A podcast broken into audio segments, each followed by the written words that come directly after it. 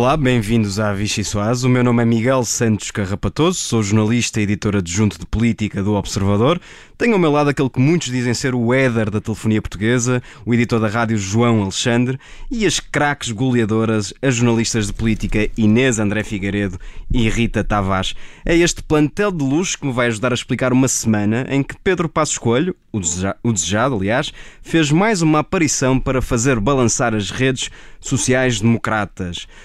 Disse Pedro: Se o António não quer nem merece a tua mão, não insistas, Rui. Resta saber se Rui quer ouvir Pedro e se terá tempo para emendar a mão. Já Marcelo e Costa, que costumam andar de mãos dadas, desataram esta semana a estalada sem que ninguém percebesse exatamente porquê.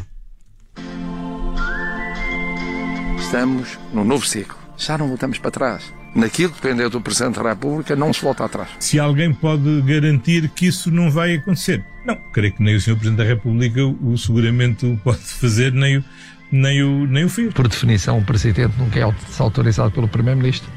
Quem nomeia o Primeiro-Ministro é o Presidente, não é o Primeiro-Ministro que nomeia o Presidente. Eu? Desautorizar o Presidente da República? Por natureza, o Primeiro-Ministro não desautoriza o Presidente da República. Com certeza que não. Aliás, nem nunca me passaria pela cabeça desautorizar o Sr. Presidente da República. Já não voltamos para trás. Entre intriga, confusão, mal entendimento, alguma coisa. Agora, não vale a pena andarem a criar romances, digamos, deixamos os romances para a ficção, porque a realidade já é suficientemente densa para nos poder ocupar. Pois é, lá na escola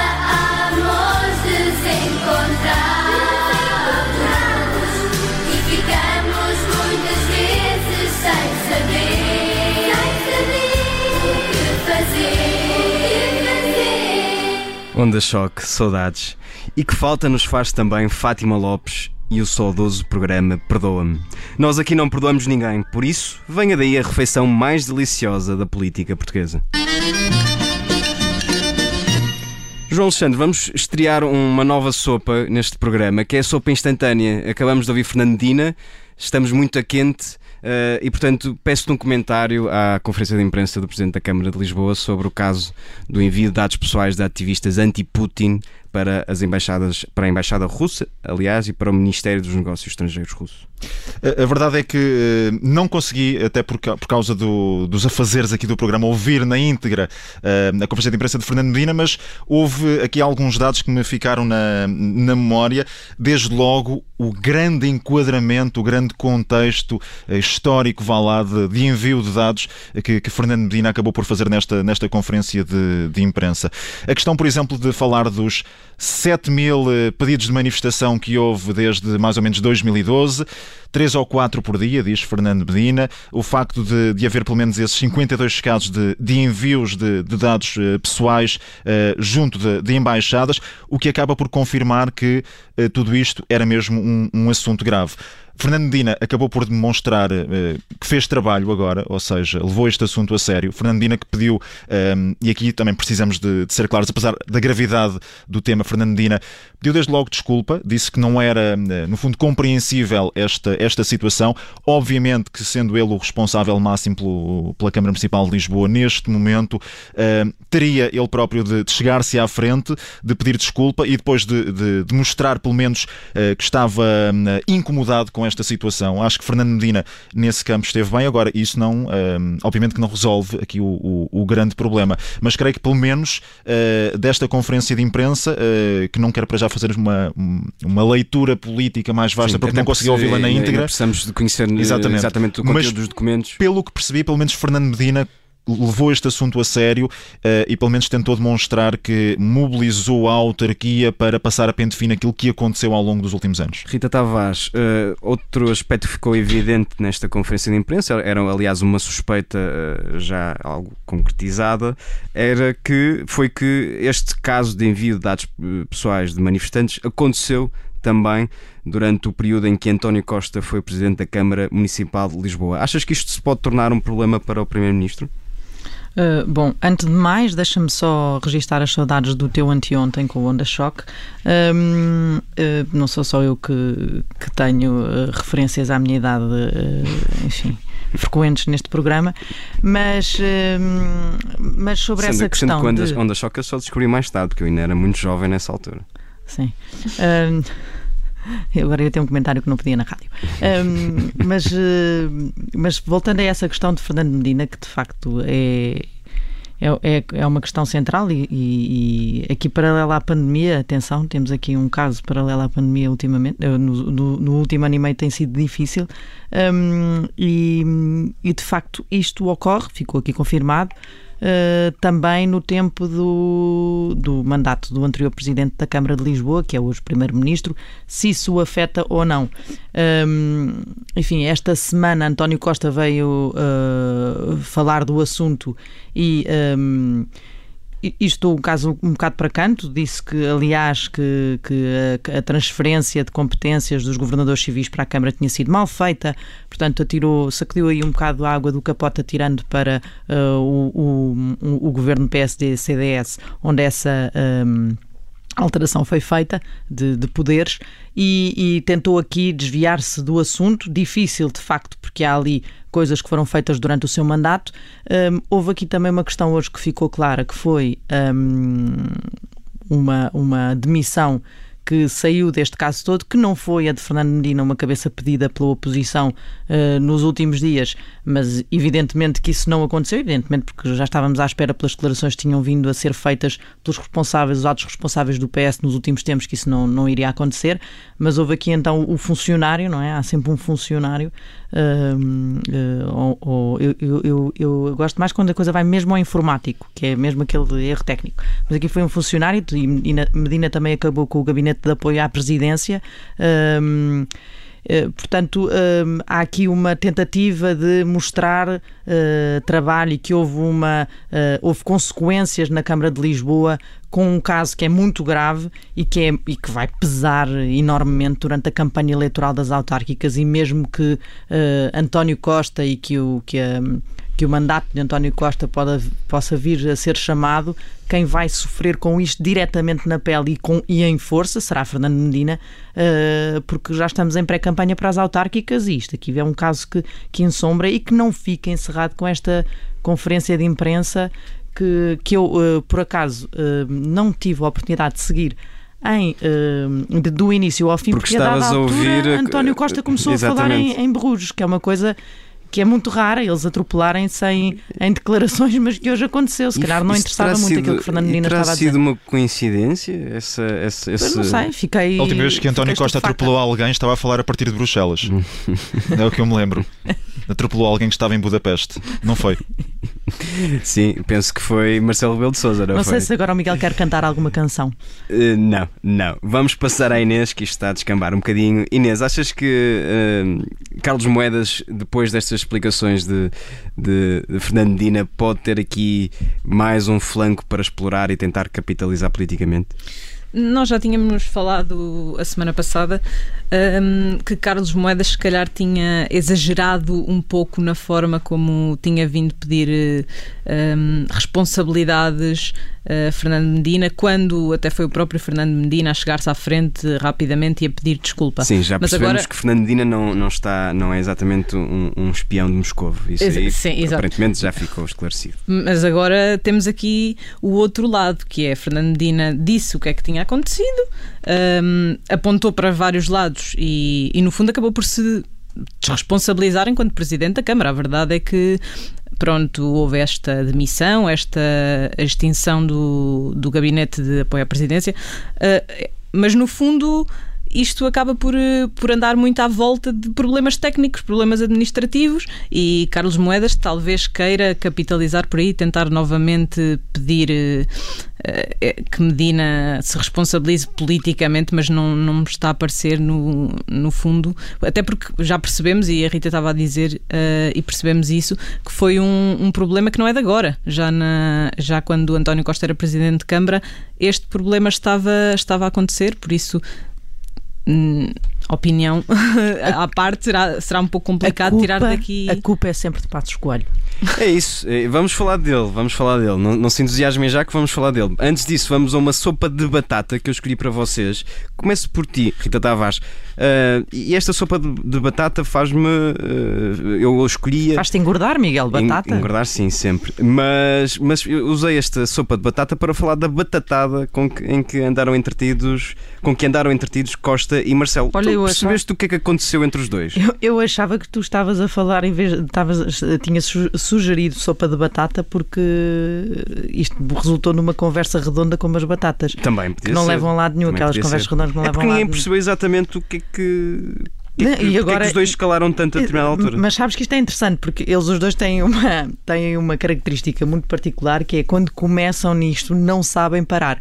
E, e agora estava a ouvir António Costa, portanto, esta é fresquinha, não sei se tivesse, tiveste a oportunidade de seguir, mas estava ali a acompanhá-lo para o live blog do Observador e, e António Costa foi confrontado mais uma vez com essa questão do Presidente da República e agora porque afinal Marcelo hoje vamos disse ter que... de recuar. Exatamente. Pronto, e afinal vamos ter de recuar quando o Presidente da República disse que não e António Costa disse uh, uma frase logo assim para começar, que é daquelas coisas altamente delicadas, que é já todos aprendemos a ter cautela sobre o que formulamos para o futuro. Ora, está a falar de quem? Está a falar do Presidente da República que, uh, segundo esta declaração de António Costa, não foi cauteloso sobre aquilo que formulou para o futuro. Mas Marcelo ainda que já, depois, já tinha dito disse, e Pronto, disse hoje ainda que, que depois, a responsabilidade sobre Lisboa é do Governo. Eu não tenho nada a ver com isso. Pronto, já está mas, descolado do, do, do, Governo mais uma vez. Ainda que depois António Costa hoje também tenha ido lá a essa questão de ah, mas hoje o Presidente já disse nos Estados Unidos que uh, já veio clarificar que se referia ao estado de emergência, que é aquele em que é necessário haver intervenção do Presidente da República. Ora, eu esta semana estive a ver, depois desta polémica toda, gosto sempre de ir ver exatamente as perguntas que foram feitas e aquilo que foi dito no preciso momento. Porque às vezes é verdade, os políticos queixam-se que há equívocos que são criados por causa de perguntas que induzem respostas. Pronto, são todos muito uh, puros e não querem dizer nada daquilo que dizem, na verdade, são induzidos pelos malandros dos jornalistas. E então eu fui ver o que é que os malandros dos jornalistas tinham andado a perguntar ao Sr. Presidente da República, e qual não foi o meu espanto quando a pergunta que foi feita pela RTP uh, no domingo, que resultou naquela uh, resposta de Marcelo que é comigo não há cá volta atrás, ninguém falava do estado de emergência. É óbvio que Marcelo depois lá no meio diz no que depender de mim. Mas alguém falou no estado de emergência. O estado de emergência tinha sido, eh, no final de maio, afastado pelo próprio Presidente da República. Ninguém está a pensar em estado de emergência. Quando se falou ali no recuo, foi no recuo do desconfinamento. Porque e há um desconfinamento. Permites, também ninguém obrigou o Marcelo Rebelo de Sousa a dizer: bom, quem no meio é o Primeiro-Ministro sou eu. Exatamente. Portanto, Portanto, isto houve aqui um, um cavalgar de, de, de, nas declarações, na intensidade das declarações, que eu acho que importa ir perceber qual é que foi a sua origem. Foi isso que nós fomos fazer. E o que é que nos apercebemos? É que, de facto, há aqui uma diferença de opinião entre Marcelo e António Costa. Uh, uh, por alguma razão, António Costa, uh, António Costa, Marcelo Rebelo de Sousa passou o último fim de semana a dizer coisas como o país não é governado por especialistas, mas Claro. por quem foi eleito por Marcelo não governar. concorda, no fundo, com, com a matriz, acha muito pouco flexível. É Sim, isso? acha que, e acha, nomeadamente, que uh, o, o- para já, Marcelo Rebelo de Sousa achou que a matriz devia ter sido alterada uh, no início de junho, quando se fez este planeamento para o verão, uh, este planeamento do desconfinamento, que agora está a decorrer com muitos sobressaltos, mas Marcelo Rebelo de Sousa veio dizer que a matriz devia ser alterada. Veio defender isso. Depois os especialistas não defenderam isso. O governo fez uma alteração mínima da matriz que teve a ver com os conselhos de baixa in- densidade e não propriamente com aquilo que Marcelo queria ver introduzido nesta matriz de risco, que era eh, o progresso da, da Da vacinação, vacinação. e da testagem. Sim, e, e, e de haver já um grau de imunidade que era preciso eh, perceber que podia ter implicações no processo de desconfinamento. E, portanto, Marcelo tem aqui uma postura mais de acelerar este desconfinamento.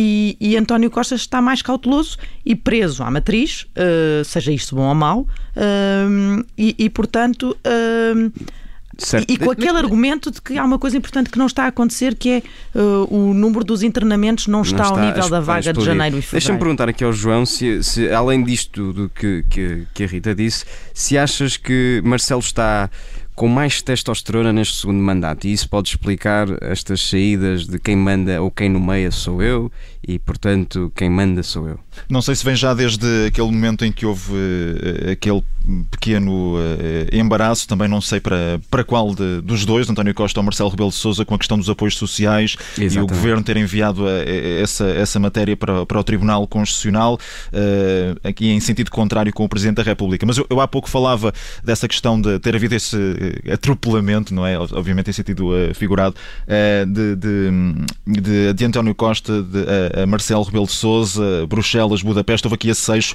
Feira da Agricultura de Santarém, onde Marcelo Rebelo de Sousa disse que com ele não, não havia passos atrás.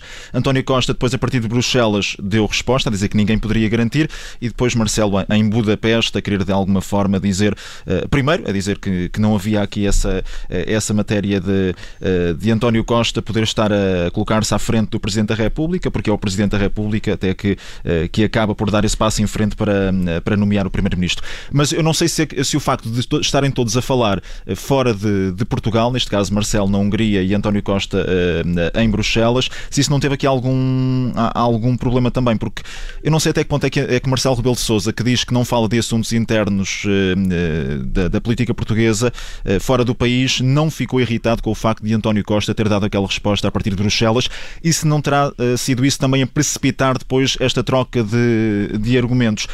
Marcelo Rebelo de Sousa depois escudou-se no Eu Só Falo de, da seleção, o objetivo é a seleção portuguesa. Sim, depois foi, foi ver a bola e esqueceu-se. Mas pronto, para terminar e tendo em conta esta sopa de batata, o que eu posso dizer é que no fim de contas acho que ninguém percebeu nada do que aconteceu e eu fiquei com a cabeça em puré. Olha, vamos terminar não com um puré, mas com uma sopa fantasma. Uh, Inês, peço que comentes isto muito rapidamente. Sopa fantasma para falar sobre a aparição de Passos. Ele, de facto, é um fantasma muito presente no PSD. Uh, eh, veio a público dizer, entre outras coisas, que Rui Rio devia sugerir, aliás, nunca o disse taxativamente, sugeriu, a leitura era essa, sugeri que Rui Rio devia desistir de tentar dar a mão a António Costa. António Costa não quer e, portanto, o PSD devia uh, liderar as reformas que, que acha serem necessárias para o país. O que é que te parece? Achas que, e tu tiveste a oportunidade de acompanhar as jornadas parlamentares do PSD esta semana, achas que Rui Rio vai tomar é, boa nota deste, deste Conselho de Pedro Passos Coelho? Uh, nessas jornadas parlamentares do PSD que te referias, Rui Rio disse, fez uma espécie de a culpa não é minha, ao dizer que nunca ninguém fez o que eu fiz para levar as reformas para a frente e para ajudar aqui neste caso o PS também dessa mão e conseguissem fazer algumas reformas. A verdade é que isso não se traduz em reformas e a crítica de Passos Coelho, o alerta, o recado, vai exatamente nesse sentido. Tentar que Rui Rio perceba que se calhar não é por ali. Se Rui Rio vai ou não tirar algumas conclusões disso, não sei, até porque este tem sido a forma de trabalhar de Rui Rio desde que foi eleito líder do PSD. Já foi recebendo alguns recados internos e até externos. Eh, Passos Coelho volta agora a, a fazê-lo, mas acho que vamos ter de esperar para perceber se Rui Rio uh, vai optar por esse caminho ou não, mas eu diria que ele é muito fiel aos seus princípios, às suas reformas, às bandeiras que leva. Aliás, o, o discurso nas jornadas parlamentares foi muito um, um resumo de todos os discursos dos últimos tempos, por isso duvido que vá haver essas alterações, pelo menos tão em breve, e se calhar Rui Rio está a ficar sem, sem tempo para para ver estas reformas feitas. Precisamente, vamos esta, ter. Esta sopa fantasma de, de, passos tem alguma coisa a ver com o Vítor Gasparzinho? Não, não, não, Tavares, mas eu depois explico-te melhor, porque agora temos mesmo de uh, parar aqui o nosso, nosso programa, temos que ir para intervalo, por isso já sabe, fique connosco, fique com o Observador. Olá, bem-vindos à segunda parte da Vichy Soase. Temos connosco Daniel Adrião, candidato à liderança do PS, adversário de António Costa.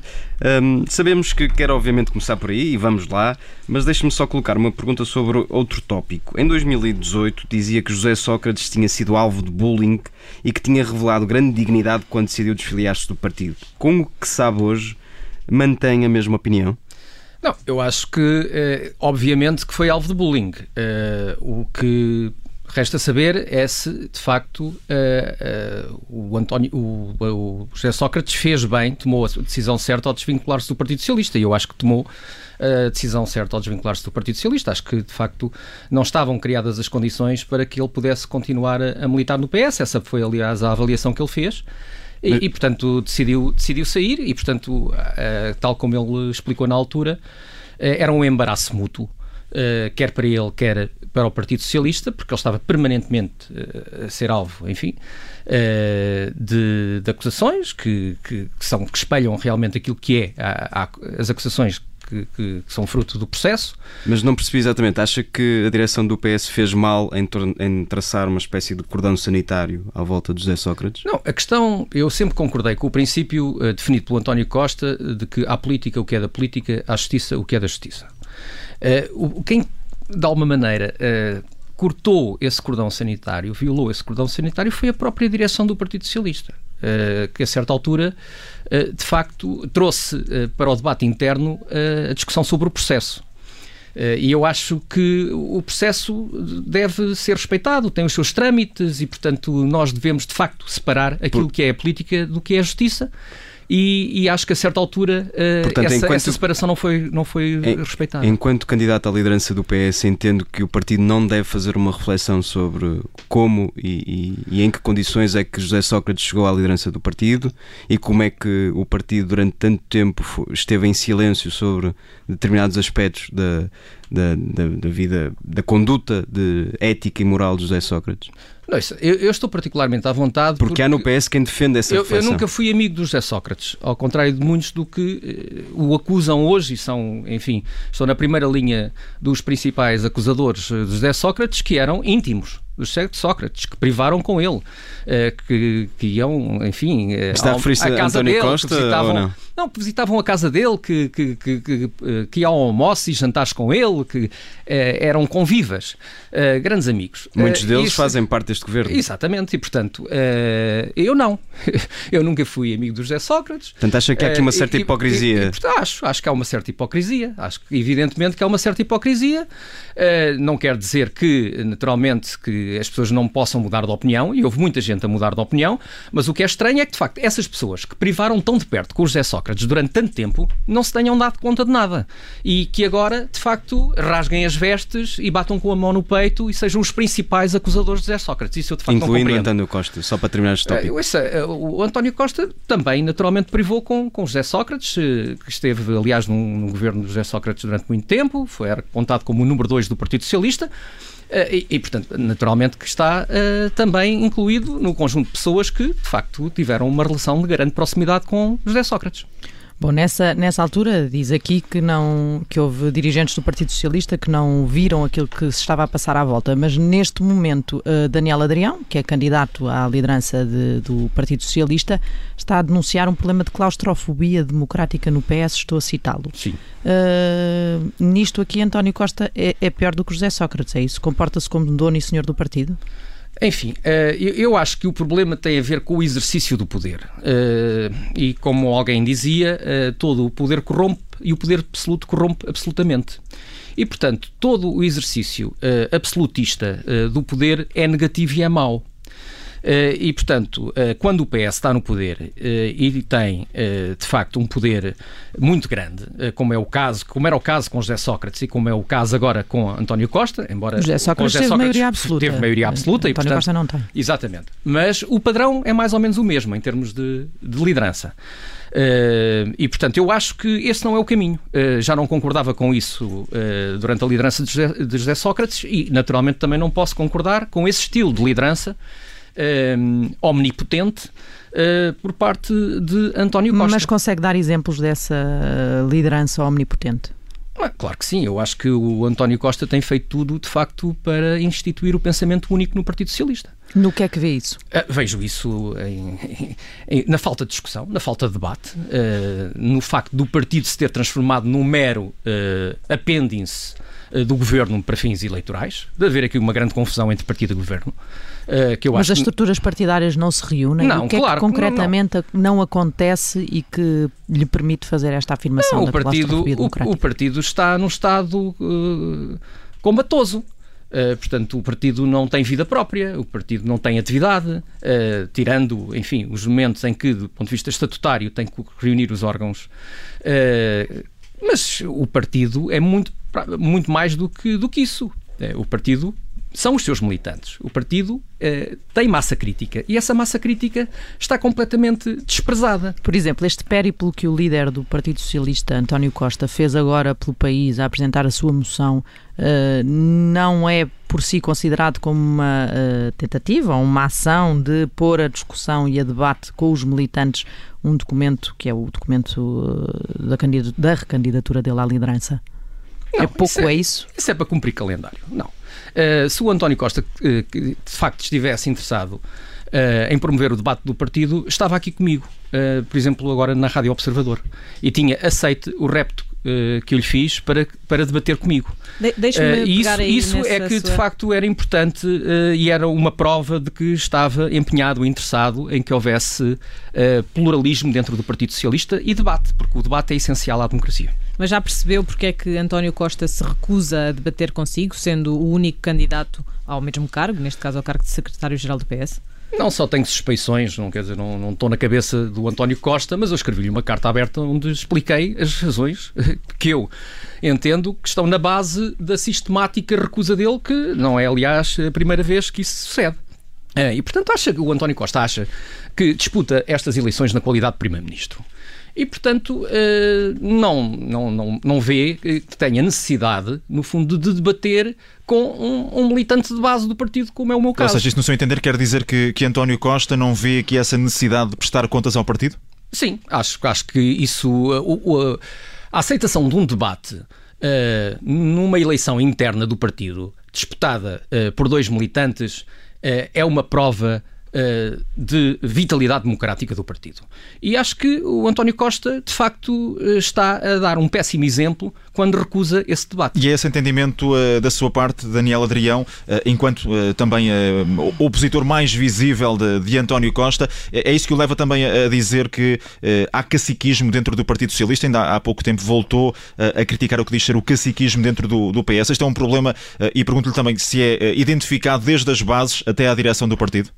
Claro que há caciquismo dentro do Partido Socialista, aliás, há caciquismo em todos os partidos uh, do sistema e, naturalmente, que o Partido Socialista não é exceção. Uh, e há sindicatos de voto uh, que estão organizados e que são ativados nestes momentos eleitorais, de militantes que nunca aparecem, enfim, na vida do partido, a não ser precisamente nestes momentos. e isso é muito negativo e é muito mau para, para, próprio, para a própria saúde da, da democracia, do regime democrático dos partidos. e, portanto, naturalmente que eu quero alterar isso. Uh, comigo à frente do Partido Socialista uh, haveria um outro modelo de governança partidário. Uh, eu quero uma alteração profunda do partido, uma alteração de alto a baixo e de baixo para cima. eu quero de facto entregar o partido aos militantes. Eu quero que os militantes sejam uh, os uh, donos do partido. E a questão, por exemplo, das eleições uh, primárias não, não, era, não era algo que poderia ter resolvido esses problemas dentro do partido? Claro, evidentemente. As eleições primárias, como sabe, eu defendo eleições primárias para todos os candidatos a titulares de cargos políticos. Aliás, isso está até previsto nos estatutos do partido, graças à minha ação. Consegui no último congresso que isso fosse introduzido, mas está numa com uma formulação eh, que permite tudo e nada, isto é, permite que nada aconteça. Não torna vinculativo. Exatamente, não torna vinculativo, portanto, uh, embora formalmente lá esteja essa possibilidade. Uh, mas eu acho que isso devia ser mandatório. Uh, e, portanto, acho que devia haver eleições primárias, uh, de preferência abertas, uh, por exemplo, desde a escolha do candidato a primeiro-ministro, porque eu acho que deve haver uma eleição específica para candidato a primeiro-ministro, e eu defendo a separação dos cargos de secretário-geral e de primeiro-ministro.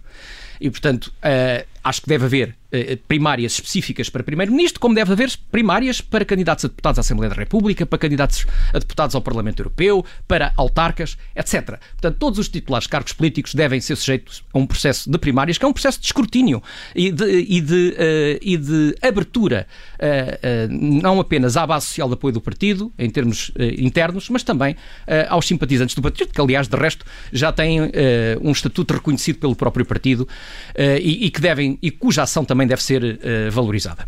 Defende uh, a separação entre o cargo de candidato a primeiro-ministro e o de secretário-geral do PS. Só para perceber exatamente, se fosse o candidato escolhido como líder do PS, não se candidataria, ai, desculpe, não se candidataria a primeiro-ministro? Não, não me candidataria a primeiro-ministro. Uh, seria uh, um secretário-geral do PS a tempo inteiro, em full time, uh, com dedicação exclusiva.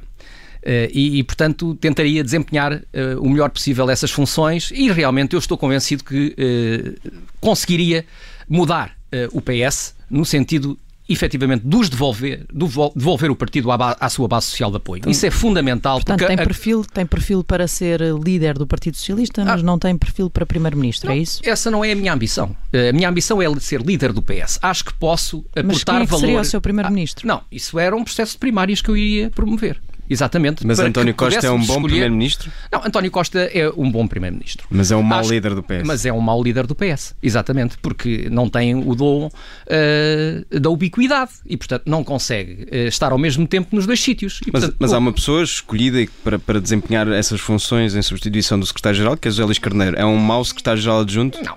O Zé Luís Carneiro, vamos cá ver, não tem legitimidade democrática. Era uma crítica que já fazia Ana Catarina Mendes. Obviamente, quer dizer, o. o- Mas pergunto-lhe se tem o, competência. o- secretário-geral adjunto é um adjunto do secretário-geral. E, portanto, não tem verdadeira legitimidade democrática. É, O o secretário-geral adjunto é eleito eh, na Comissão Nacional, portanto, tem a mesma legitimidade da diretora do Ação Socialista. Portanto, isso não, não, não, não resolve problema nenhum. O PS precisa de um líder com legitimidade eh, que eh, advenha eh, do universo dos seus militantes e que seja capaz de, de facto, dedicar-se a tempo inteiro, em exclusividade, às tarefas que o Partido Socialista Eu- eu precisa eu de grande aqui- revitalização. Tenho aqui uma dúvida a colocar-lhe só por causa dessa perfil de, de uma pessoa mais dedicada ao partido que, que, que, que exista. A minha questão é: o que é que falta ao PS, que é governo desde 2015, que foi reeleito para governar, que está à frente das sondagens? Portanto, que problema é que há no PS que os eh, portugueses nas sondagens, pelos vistos, não estão a conseguir perceber que há? O problema, de- quer dizer, é, lá está, há aqui uma separação, quer dizer, não- nós não podemos confundir. Isso é, que- é- é o exercício que está a fazer é o exercício de confundir o partido com, o- com o Estado. Eu não estou a dizer que está Não, tudo bem ou está não, tudo mal. não, estou eu apenas estou- a, a confrontá-lo com aquilo que se passa na realidade. sei, é um mas- facto que o Partido Socialista não está propriamente mal nas sondagens, que foi reeleito para governar. Portanto, eh, se há tantos problemas no Partido Socialista, eh, porque é que eles não são verificados? Eh, há aqui uma, uma confusão, não sei, há uma contradição, não é? Não, não há nenhuma contradição. O Partido Socialista precisa eh, de ativar a sua massa crítica. O, o Partido Socialista precisa eh, de ter vida própria. E isso não tem acontecido, como disse há pouco. E Mas por repetir. vida própria, por ter vida o própria. PS só qual é o Não, objetivo. ouça, não, é, porque o não é para chegar o ao governo objetivo- nem para ser reeleito, Não, claro, é, não, não, é? o objetivo de um partido não se esgota na governação. Isso é um erro. Hum. Um objetivo de um partido não se esgota na governação. O objetivo de um partido vai muito para além da governação. Uh, claro que pode e deve apoiar o partido, uh, sobretudo uh, do ponto de vista das ideias, das propostas, uh, quando o partido está na na- no governo. Agora, o partido não se esgota no governo, porque senão deixaria de haver partido no momento em que o partido deixe saísse do governo. Portanto, o partido continua e tem vida própria para além do governo. O partido não pode ser, é transformado num apêndice eleitoral do governo. E é isso que está a acontecer e é isso que eh, traduz a sua pergunta. O PS é um apêndice eleitoral do governo e logo cumpre muito bem a sua função porque o PS continua a ser governo e os portugueses continuam a confiar o governo ao Partido Socialista. Pois, mas é que o PS é muito mais do que isso e não pode ser apenas isso. E, portanto, o PS é dos seus militantes e os seus militantes têm direito a ter voz e participação no partido e neste momento não têm. Daniel Adrião, vamos avançar aqui nesta conversa. Já estamos já eh, a entrar na, na reta final. Este fim de semana eh, há novamente votações para as eleições dentro do, do partido. Eh, no, eh, já houve também essa, essa votação eletrónica, agora será presencial. Tem-se queixado de uma diferença de tratamento nesta campanha interna face a António Costa, à semelhança também eh, já do que fez eh, noutras candidaturas, quer no acesso a meios, quer também no, no acesso a bases de dados de militantes. A atual direção está a tentar. Silenciar a sua candidatura na Secretaria? Sim, é evidente que há uma tentativa de, eh, no fundo, dificultar a vida, eh, à existência de uma minoria interna dentro do Partido Socialista. Portanto, eu acho que o grande sonho do António Costa era ser eleito por 100% e ter 100% dos órgãos do partido. Eh, Mas eu acho que isso eh, é mau para o próprio António Costa. Não sei se ele já eh, se terá dado conta disso, porque, de facto, o PS é um partido com uma grande tradição de pluralidade democrática. Isso está no ADN do PS. No PS sempre houve contraditório e sempre houve eh, divergências. Aliás, no próprio Congresso de Fundação do PS, ainda na clandestinidade, houve votos contra. Houve votos contra a própria fundação do PS. E, e uma das pessoas, e que inclusivamente votou contra, foi eh, a Maria Barroso, a mulher de Mário Soares, que votou contra o marido. Eh, E, portanto, esta é a tradição do PS. É uma tradição eh, de dialética democrata, de- democrática e de confronto democrático. E quando isso se perde, perde-se, no fundo, a verdadeira natureza do Partido Socialista. E, de facto, acho que há um perigo disso poder acontecer eh, e espero que isso não aconteça, porque isso seria trágico para o Partido Socialista que eh, deste Congresso saia um partido unanimista, um partido de pensamento único, onde 100% dos órgãos do partido eh, estão apenas aqueles que são fiéis ao líder. E, e rejeitando precisamente essa mesma unanimidade dentro do, do partido, nas últimas semanas temos assistido a alguns sinais de divergências internas, desde logo Ana Catarina Mendes, Pedro Nuno Santos, de resto há também eh, muito que se vem discutindo essa sucessão de, de António Costa. Vê nesta nova geração de Ana Catarina Mendes, de Pedro Nuno Santos, Fernando Medina, Mariana Vieira da Silva, algum dos nomes qualificado para ser no futuro líder do PS? Eu gostava, gostava de ver essas pessoas é a concorrer agora a este Congresso. Eh, De facto, acho que é. Se há tanto Gostava que tempo... não fosse uma corrida a dois. Não, claro, evidente. Eu acho que era muito importante. Era uma prova de grande vitalidade democrática que esses nomes que falou estivessem agora nesta corrida. Até porque eu acho que verdadeiramente a sucessão de António Costa já começou. E, portanto, esta era a hora de irem a jogo. Eh, e não apenas quando António Costa, de facto, meter os papéis para a reforma. Eh, porque eh, o PS precisa de preparar uma nova liderança que suceda a António Costa. E nós sabemos que há rumores insistentes de que António Costa poderá optar por Estar a caminho de um cargo um europeu. cargo europeu e, portanto, quanto maior for a intensidade dos desmentidos, eh, eu acho que mais verosímil se torna o rumor. Eh, e, e, portanto, acho que era a altura, de facto, do PS preparar a sucessão de António Costa e isso faz-se com tempo. E acho que o próprio António Costa devia ter tomado essa iniciativa. Agora, se há realmente eh, outros camaradas meus que estão interessados em liderar o PS, pois deviam ter aproveitado este Congresso para eh, concorrer e para estarmos aqui a quatro ou cinco a disputar estas eleições. Olha, e Francisco Assis ainda é um nome a ter em conta para o futuro do partido? Não sei, não sei, não sei, não tenho falado com o meu camarada Francisco Assis. Não, pergunto-lhe a sua opinião. Eh, mas eh, não sei, ele agora está com outro tipo de responsabilidades, aceitou o convite do Primeiro-Ministro. Ficou para- desiludido por eh, Fran- Francisco Assis ter. Não, não, não pode-se dizer que fiquei desiludido. Eu respeito, naturalmente, a decisão do meu camarada Francisco Assis, mas acho que ele, ao fazer essa opção. Está um bocadinho mais descar- limitado nas críticas. Acho que e descartou de alguma maneira a possibilidade de se posicionar no futuro em termos de candidato à sim. liderança. Ah, Sim, acho que, acho que essa decisão, de alguma maneira, eh, acabou por eh, diminuir o seu, o seu campo de manobra. Olha, eh, mesmo, mesmo a terminar, Álvaro Beleza, hoje em entrevista ao DN e à TSF, disse que António José Seguro faz falta ao país e ao partido. Concorda com esta posição de Álvaro Beleza? Acho que sim, acho que faz falta e eu estou à vontade, porque eu não apoiei o António José Seguro. Uh, inclusivamente eu apoiei o António Costa, uh, quando se deram as primárias entre o Costa e o Seguro. E portanto estou. Sou insuspeito uh, e acho que sim, acho que o António José Seguro faz falta ao Partido E Socialista. já se arrependeu de ter apoiado António Costa nessa altura? Não, eu não, eu não, eu não, eu não sou de arrependimentos. Eh, eu acho que em cada momento eu tomo as decisões que, em consciência, eh, sinto que sejam as melhores para o PS e para o país. Eh, o que digo é que eu esperava, de facto, do ponto de vista da liderança de António Costa no Partido Socialista, outro tipo de comportamento. Muito bem, Daniel Adriano, temos mesmo de avançar para o, segun- o- o segundo segmento desta nossa refeição, o carne ao peixe. Eu sei que é um fã do programa, portanto saberá exatamente aquilo, aquilo a que eu me refiro. Tem de escolher uma, uma de duas opção, opções, aliás, e só pode escolher uma. Se não escolher, vai passar fome. Portanto, solta a trilha. Foi, como é sabido, jornalista. Quem preferia ter como diretor de um jornal, António Costa ou José Sócrates? An- António Costa. Muito bem. Com quem, com quem gostaria de, no futuro, disputar a liderança do PS? Pedro Nuno Santos ou Fernando Medina? Com ambos. Está a disputar a liderança do PS com António Costa? Preferia vencer essas eleições e o PS mantinha-se no poder? Ou perdê-las e Rui Rio vencia as eleições?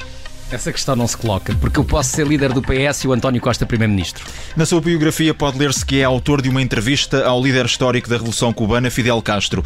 Com quem é gostaria de ter partilhado essa entrevista? Jerónimo de Souza ou Catarina Martins? Jerónimo de Souza, sem dúvida. Muito bem. Muito bem. É um Olha, pleno. chegamos. É um, é um pleno raro. Geralmente os nossos convidados costumam sempre hesitar numa ou outra. Houve uma ali que foi para os dois. Mas É pronto. verdade, é verdade. Mas pronto, damos esse desconto. Estamos a chegar ao fim do nosso programa. Como sabe, o convidado tem sempre a hipótese e a oportunidade de escolher a sobremesa, que é uma música. Eh, que música é que escolheu e porquê? Eu escolhi uh, a música do Jorge Palma. Uh, é uma música que me diz muito, uh, a música A Gente Vai Continuar. Uh, e que, no fundo, descreve o meu percurso uh, e a tentativa que vou fazendo uh, de manter a chama do pensamento livre, da liberdade de expressão, da liberdade de opinião dentro do Partido Socialista. E enquanto houver caminho para andar, eu vou continuar. Muito bem, Daniel Adrião, muito obrigado por esta vinda à Vichy Soase. Nós também vamos continuar, sempre livres, portanto já sabe, na próxima sexta-feira há mais. Obrigado. Tira a mão do queixo não penses mais nisso. O que lá vai já deu o que tinha a dar. Quem ganhou, ganhou e usou-se disso. Quem perdeu há de ter mais cartas para dar. E enquanto alguns fazem figura outros sucumbem à batota. Chega aonde tu quiseres, mas goza bem a tua rota. Enquanto houver estrada para andar, a gente vai continuar. Enquanto houver estrada para andar. Enquanto houver vento e mar, a gente não vai parar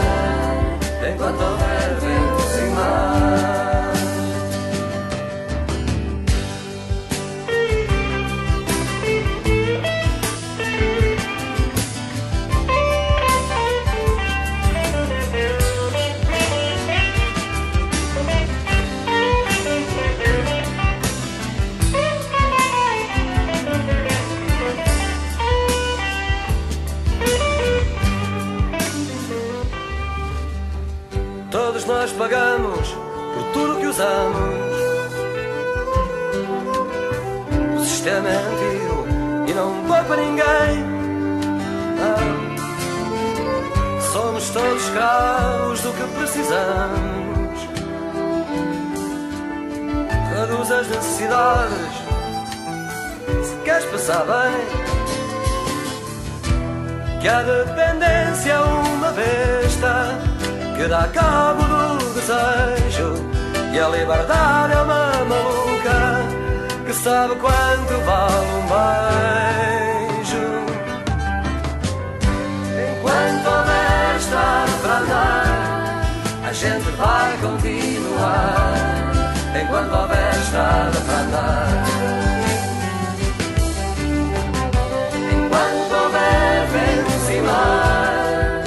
A gente não vai